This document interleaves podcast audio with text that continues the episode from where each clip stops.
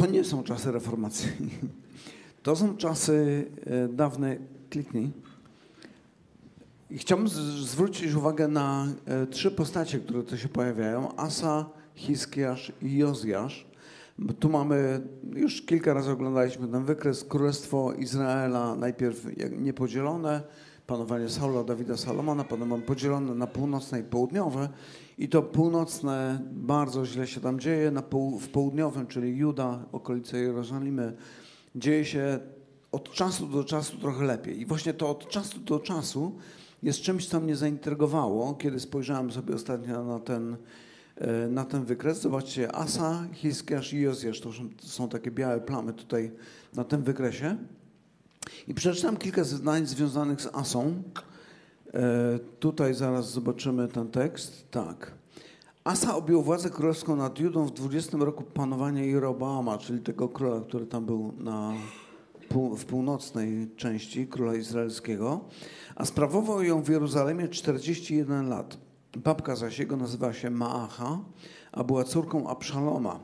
Asa czynił to, co prawe w oczach Pana, tak jak Dawid, jego praojciec uprawiających nierząd kultowy wypędził z kraju i usunął wszystkie bałwany, które sporządzili jego ojcowie. Nawet Maachę, swoją babkę, pozbawił godności królewskiej matki za to, że kazała sporządzić obrzydliwego bałwana Astarty.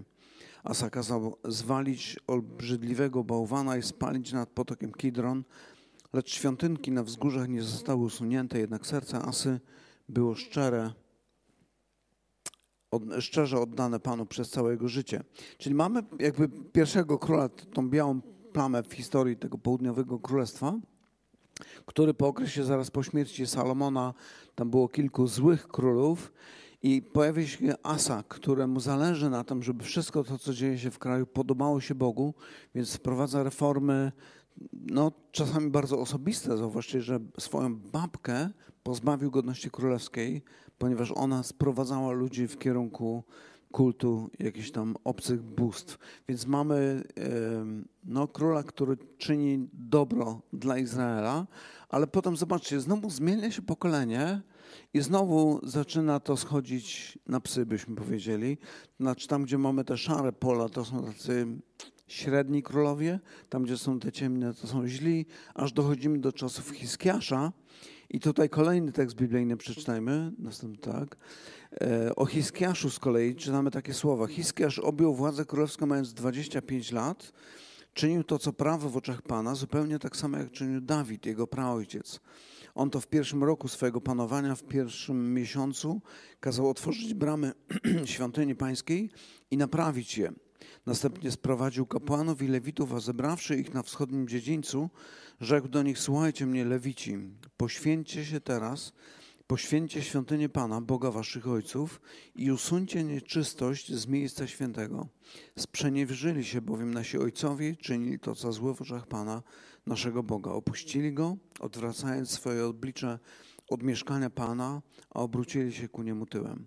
To też gniew Pana spadł na Judę i na Jeruzalem, więc uczynił z nich przedmiot zgrozy, zdumienia i drwiny, jak na własne oczy widzicie. Oto nasi ojcowie polegli od miecza, nasi synowie, nasze córki, nasze żony poszły za to do niewoli. Czyli mamy znowu po tym okresie upadku pojawia się król, który wprowadza odnowę. Wracamy do Boga, Jemu służymy, Jemu oddajemy cześć.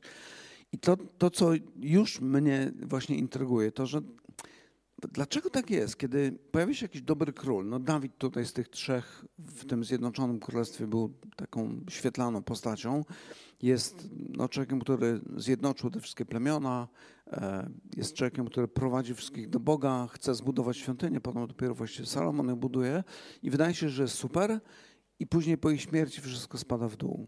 Jakby kończy się pewne pokolenie ludzi wiernych Bogu i przychodzą kolejni, którzy mają wylane na Pana Boga i wszystko, co z nim związane. Dopiero pojawia się kolejny reformator, którego Bóg powołuje, który no, wprowadza reformy i mówi: wracamy do Boga. Od, przestajemy oddawać cześć obcym Bogom, wracamy do naszego Boga. I po Hiskiaszu mamy kolejnego króla, znaczy, no tak, Manassesa i Jemona, którzy znowu są źli. Jakby znowu zmiana pokolenia następuje i znowu jest upadek moralny, duchowy całego kraju. Więc pojawia się Jozjasz,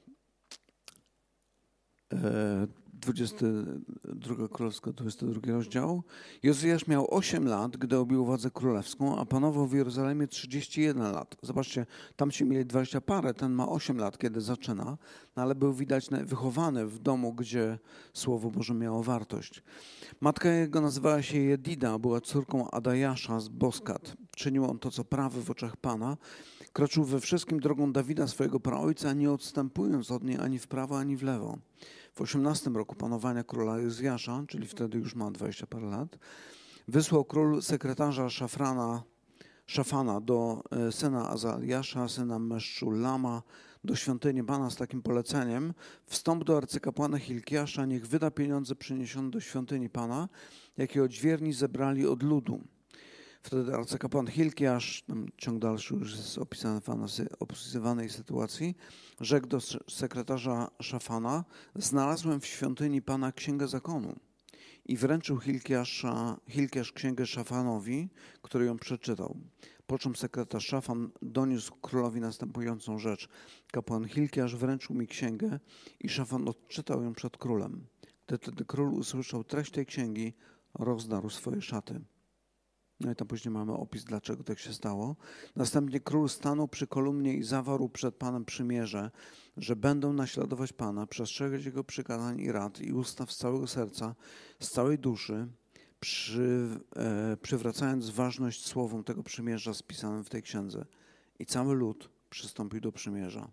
Potem król nakazał arcykapłanowi Hilkiaszowi, kapłanom e, drugorzędnym i odźwiernym, wynieść z przybytku Pana wszystkie naczynia sporządzone dla Baala, Aszery i dla całego, całego zastępu niebieskiego i spalić je po, poza Jerozolimem na polach i nad Kidronem, a ich popiół zanieść do Bebel, Betel. Zobaczcie, że jakby niewiele czasu mija od jednego dobrego do kolejnego drugiego. Tam mamy tylko dwóch królów. Manases był dość długo królem, później jego syn Amon jeszcze chwilę. E, I upadek jest tak wielki, że w świątyni, która była poświęcona Bogu, e, pojawiają się elementy związane z kultem w ogóle pogańskich, ohydnych bogów, jak to jest tam gdzieś opisane. I kiedy patrzę sobie na tą historię, to myślę sobie, no mam wrażenie, że, że taka jest właśnie ludzka natura, że czasami wielkim wysiłkiem podejmujemy podejmujemy się jakichś przemian w naszym życiu, już myślę o takim osobistym naszym życiu, czy życiu rodzinnym, jest fajnie i cieszymy się. I doświadczamy Bożego błogosławieństwa, Bożego działania, Bożej obecności w naszym życiu. Ale potem życie toczy się dalej. I tak jak tu widzimy na przestrzeni dziejów tego narodu po, w południowym królestwie, to myślę, że tak samo bywa w naszym życiu. Że są okresy, kiedy jest dobrze, kiedy trzymamy się Boga, chodzimy Jego drogami, a potem jest okres, kiedy wszystko zapada się. I potrzebny jest okres przebudzenia. Potrzebny jest ktoś, kto przyjdzie, potrząśnie nami i czasami Pan Bóg przemawia w sposób brutalny, przypominając nam, do czego zostaliśmy powołani, z kim zawarliśmy przemierze i czego Bóg od nas oczekuje. I potem znowu następuje uzdrowienie. I żyjemy dalej w radości, szczęściu, a potem znowu następuje upadek. I znowu Pan Bóg musi ingerować. I kiedy patrzę na historię nie tylko Izraela, ale historię właściwie Kościoła ostatnie 2000 lat, to właściwie zobaczcie, że zawsze tak było że ludzie w pewnym momencie fascynują się Biblią, Bogiem, przymierzem, Ewangelią, Chrystusem, zbawieniem, przebaczeniem grzechów, nową wspólnotą i po pewnym czasie to przestaje żrać, że tak powiem. Zaczyna umierać. Stajemy się obojętni. Jest nam wszystko jedno. Aż do momentu, kiedy Bóg nie potrząśnie nami i mówi wróć, wróć do, przypomnij sobie, z jakiej wyżyny upadłeś tak jak czytamy w tych listach w Apokalipsie. I później, kiedy czytamy, kiedy przychodzą czasy reformacji, e, widzimy Lutra. To jest jakby jeden z kolejnych okresów w historii ludu Bożego, kiedy lud Boży znowu potrzebuje powrotu do źródeł. Luther występuje wtedy, następny slajd możemy dać, z tymi 90 tezami. One mniej więcej tak wyglądały, to jest chyba reprint tego pierwszego wydania znaczy tego wydania już opublikowanego. One co prawda na początku były po łacinie, ponieważ Luther był wykładowcą e, na uniwersytecie i tam wykłady odbywały się No to był jedyny język, w którym tego rodzaju trudne kwestie można było poruszać, język e, łaciński.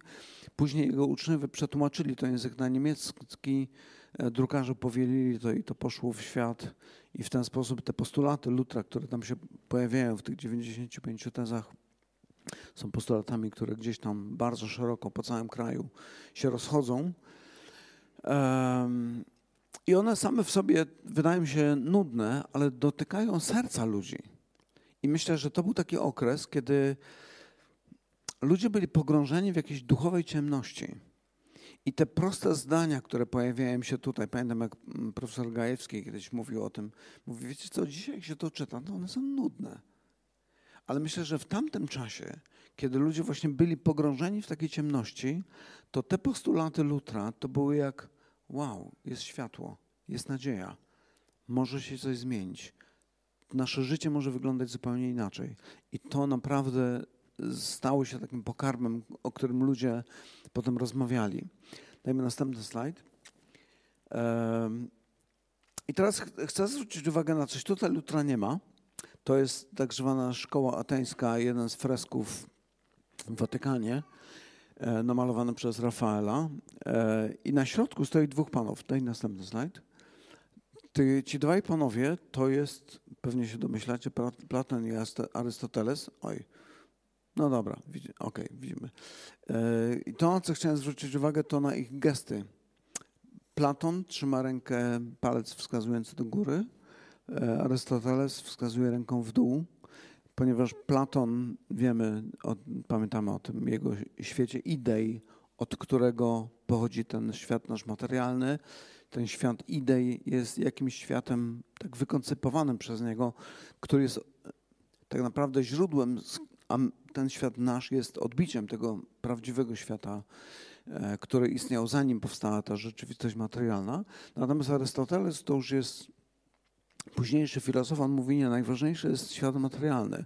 My poznajemy rzeczywistość przez badanie tego świata materialnego. I teraz bardzo ciekawie to wygląda, kiedy zestawimy ten obraz z obrazem Lutra, który kiedyś znalazłem, e, możemy następny, tak, w jakiejś gazecie. I później okazało się, że tego rodzaju zdjęć Lutra jest, czy rysunków albo pomników jest dużo więcej. Luther, zobaczcie, e, stoi tutaj na tle tego zamku e, w Wartburgu, gdzie przetłumaczył najpierw Nowy Testament, później cały, całą Biblię na język niemiecki, więc to było jedno z, jedno z pierwszych, nie było pierwsze, ale jedno z pierwszych tłumaczeń na język narodowy. I rękę ma skierowaną, ale nie na świat materialny, nie na świat idei, ale na Słowo Boże. Słowo Boże, przez które Bóg przemówił do nas, po to, żeby nam powiedzieć, jak powinniśmy myśleć, jak rozumieć ten świat wokół nas, jak rozumieć Boga, jak rozumieć siebie, jak rozumieć nasze życie, czy nawet jak rozumieć to, co wydarzy się po śmierci, kiedy, kiedy umrzemy. I to był taki absolutny fundament w jego sposobie myślenia, nauczaniu. I na następnym slajdzie widać, e, a to jest jeszcze zdjęcie, no właśnie tutaj też Luther i też wskazuje na Biblię, to jest jego pomnik e, chyba w Bielsku Białej, jeżeli dobrze pamiętam. I na następnym zdjęciu już mamy zdjęcie, e, kiedy na Sejmie w formacji Luther oskarżony jest o herezję i wypowiada te słynne słowa, które myślę, że warto ciągle przypominać. Skoro wasza wysokość i wielebność oczekują ode mnie prostej, jasnej odpowiedzi, odpowiem.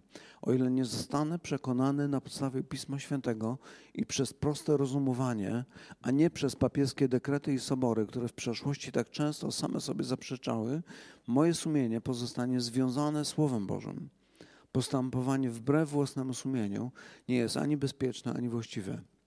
Nie mogę i nie wyrzeknę się, tak oto stoję, inaczej nie mogę tak mi dopomóż Bóg. Amen. No i potem zaczyna się cała burzliwa historia tego, co tam się dzieje z Lutrem, co oni chcą z nim zrobić. I, I to jest właśnie Luther, to jest właśnie sedno reformacji. Bóg przemówił. Pamiętam kiedyś byłem na jakiejś konferencji i potem, kiedy był panel dyskusyjny, ktoś zwrócił uwagę na to, że no ale my dzisiaj to już wiele kwestii rozumiemy inaczej. E, no, tam można by wymieniać różne rzeczy, które mówi się dzisiaj w świecie. I pamiętam, że przyszła mi do głowy taka bardzo właśnie prosta myśl. Ale Bóg, w którego my wierzymy, nie jest Bogiem milczącym, odległym i ukrytym. Jest Bogiem, który zbliża się do nas i przemawia do nas. On przemawia cały czas. On posyła swoje słowo przez proroków, których my zabijamy. W końcu posłał swoje słowo przez swojego syna, którego też zabiliśmy. A jednak Bóg cały czas przemawia, cały czas posyła swoje słowo. I dlatego cały czas potrzebujemy na nowo reformacji w swoim życiu, w swoim życiu osobistym, duchowym. To tylko taka zajawka a propos właśnie świętej reformacji, o której myślę, że cały czas warto przypominać, szczególnie w naszym katolickim kraju, gdzie o reformacji mówi się niechętnie, albo jeżeli już się mówi, to się mówi bardzo źle. A myślę, że reformacja była tak naprawdę przywróceniem światła, którego potrzebujemy. I to nie tylko na poziomie gdzieś tam ogólnonarodowym czy europejskim, ale na poziomie osobistym. Więc pytanie, czy jesteś otwarty na to, co Bóg mówi? I oczywiście większość powie, no raczej tak. No to zadam drugie pytanie. Jak często zaglądasz do Biblii? Niektórzy wtedy to taki żart, który czasami się gdzieś tam powie, ale ja bym wolał, żeby tak Bóg bezpośrednio, tak głośno do mnie mówił. No to czytaj Biblię na głos.